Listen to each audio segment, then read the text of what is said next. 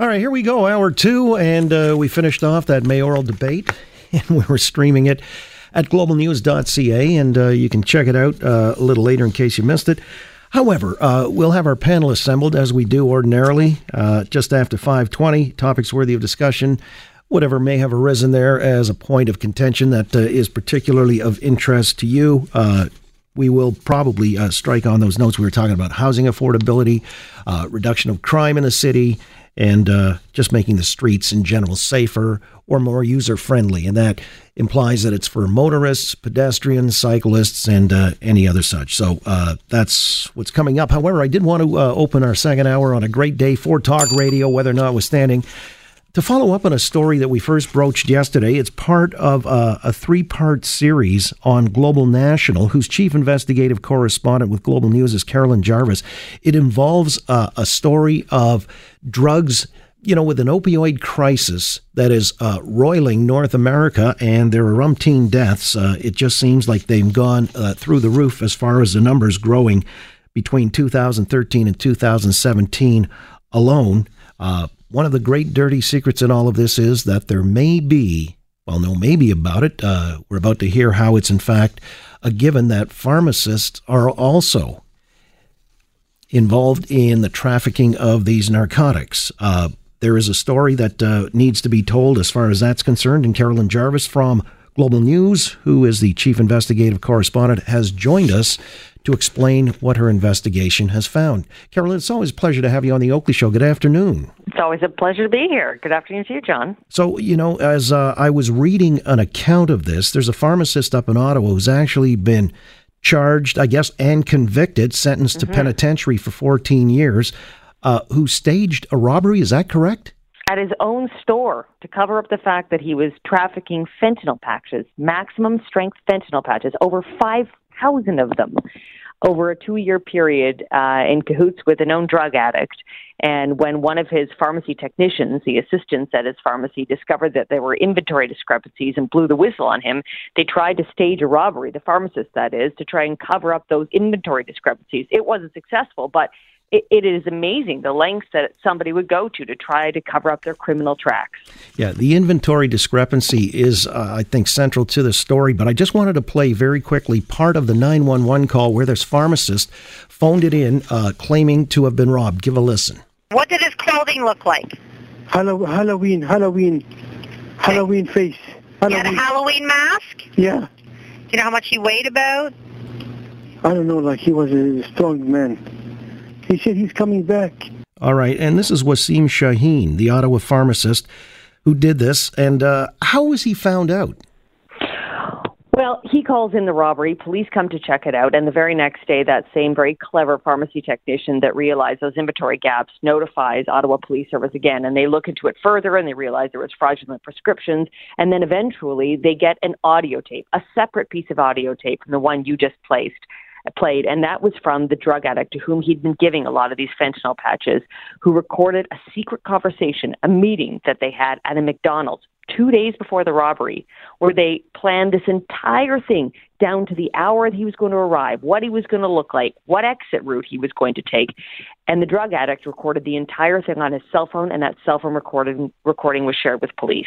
Again, Carolyn Jarvis is with us, Chief Investigative Correspondent with Global News, on a three part series that blows the lid off the opioid crisis in part. Uh, there are pharmacists who are complicit in the traffic and trade of these. Well, they're becoming de facto merchants of death, wouldn't you say? You have numbers that uh, you cite in this series that are rather arresting. Can you share some of them? Well, two pharmacists in particular that we profiled in our series put more than 32,000 potentially lethal doses of fentanyl onto the street. That's just two of them. We found nine over a five year examination uh, nine pharmacists who were drug dealers involving opioids, and 15 total, 15 total pharmacists who were doing drug dealing, no matter the type of drug. So, yeah, the potential for harm here is huge. I mean, John, I have to say, initially when we were looking over hundreds of records of wrongdoing by pharmacists in Ontario, when you look at 9 and 15 as numbers, those are quite small when you're thinking statistically. But when I was speaking with experts, specifically in drug enforcement units, they told me that you can't cast these numbers aside because when they arrest a street level drug dealer, they might find tops 500 fentanyl patches.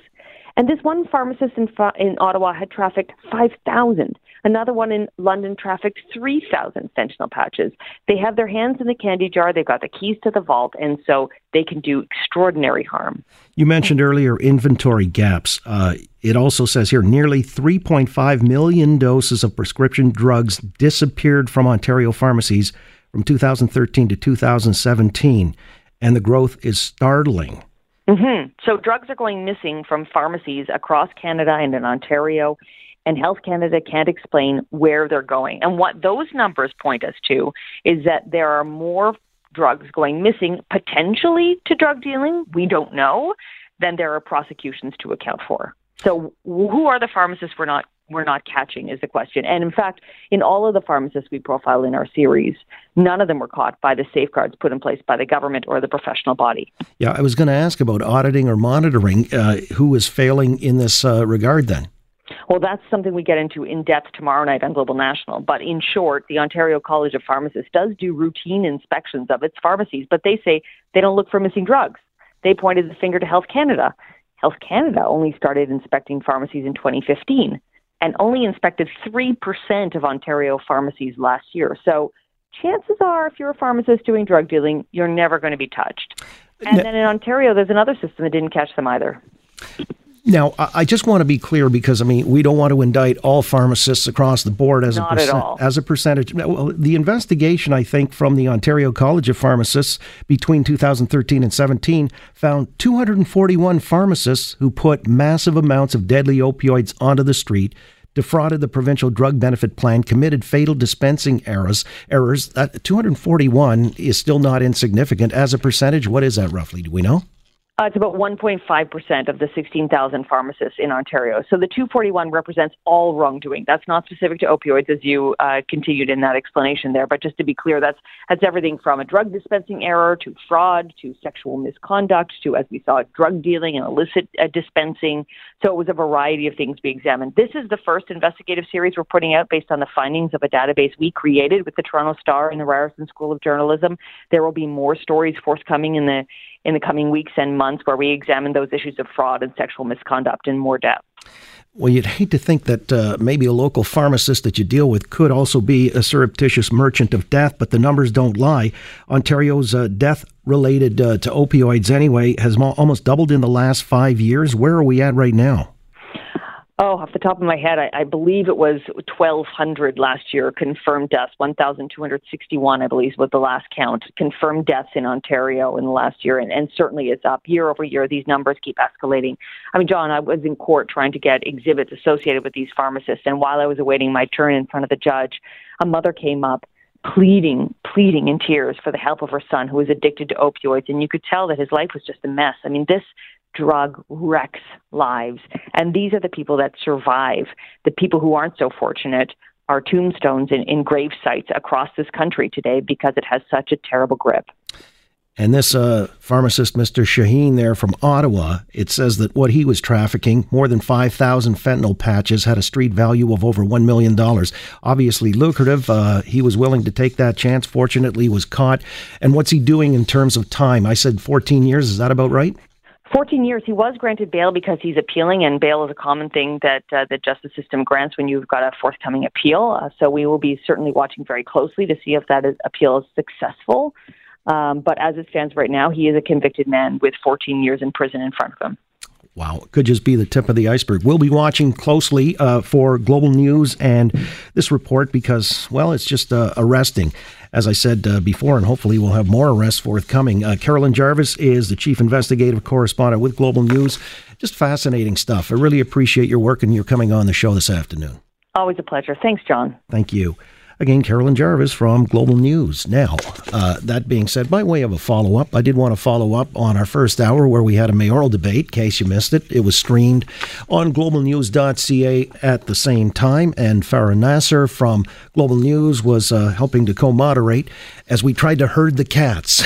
you got four candidates there, and of course, uh, they all wanted time to tee off on each other, and since it was at a premium, I had to use the bell. Yes, it was the original bell. We brought it in. Actually, I didn't didn't bring it. Phil Pritchard, you know the guy with the white gloves that handles the Stanley Cup? He had it in the box, hermetically sealed. He brings it in. It's a ceremonial thing, more or less. But here it is. It's back in a studio. We're going to introduce our panel here shortly. Uh, it'll be less onerous than herding the cats I just mentioned, but they're cool cats in their own right. Alyssa Freeman, Kevin Gaudet, Rocco Rossi will follow up on some of the points that were made during the debate, as well as other topics worthy of discussion up next on The Oakley Show. Global News Radio, 640 Toronto.